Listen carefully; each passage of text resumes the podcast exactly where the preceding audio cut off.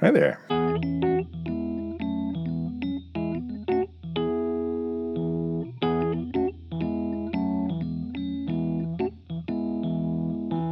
Hello.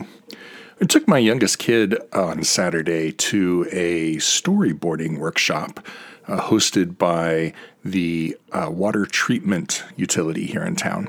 I was held at their main offices, and uh, they brought in a filmmaker uh, to teach kids how to storyboard their ideas and do filming. Um, the utilities participating in a nationwide youth film competition uh, where they have to make a water related video, very short, 60 to 90 seconds long.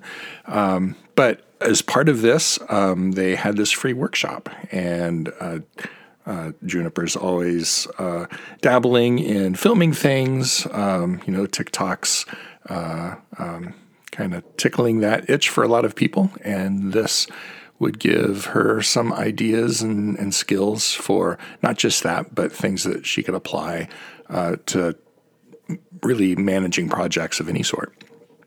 And as I say, it was totally free, um, paid for by the city, and we just had to register and show up. And uh, I, I, love that about Athens that there are so many of these opportunities. Uh, sometimes you have to dig for it. Um, I, I, saw just a notice of this in with my water bill last month. Um, but there's lots of things like that around town, um, and just have to keep an eye out and uh, to find them. Uh, as I say, it was at the main offices of the water treatment facility uh, in an area of town that I call the coffee roasting district, um, even though uh, it's not that anymore. A few years ago, both of the main coffee roasters in town were located right across the railroad tracks from each other uh, in uh, small buildings, and just the whole area just smelled like roasting coffee.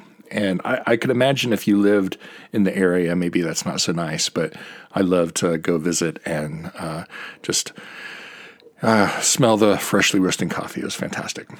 Um, but they've both moved on to other places in town, and uh, other businesses have moved in. Uh, I uh, there's a it's a coffee shop slash bar. Um, have also a little bit of food there, uh, and I had a dirty chai made with chai, uh, largely made from ingredients uh, grown on one particular farm here in town. Not the tea itself, but some of the the other herbs and and and whatnot that goes into it. Uh, wonderful three porch chai they call it and uh, got to walk around a new construction project that it has just finished up there along the railroad tracks. Um, there's a number of old warehouses and uh, mill buildings and so forth from the cotton days that have been sitting vacant for many, many years. And uh, there are rejuvenation projects for a lot of these along that corridor. And uh, they just completed on one big section of apartments and uh, um, just shops and and whatnot. There's um, there's a, a, clay studio and a uh, handmade consignment shop and uh, a, a, workspace for um, like little kids workshops and and uh, a store for clothes and things for them. Uh, and a number of places that are still empty but are being filled by just little businesses like that that are moving in.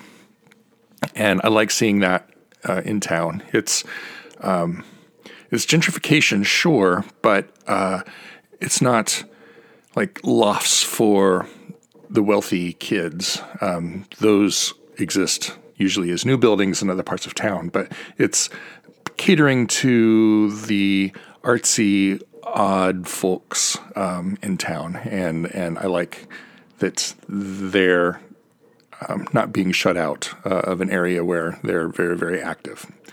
Uh, but yeah, it was it was a real nice day. Talk to you tomorrow. Bye bye.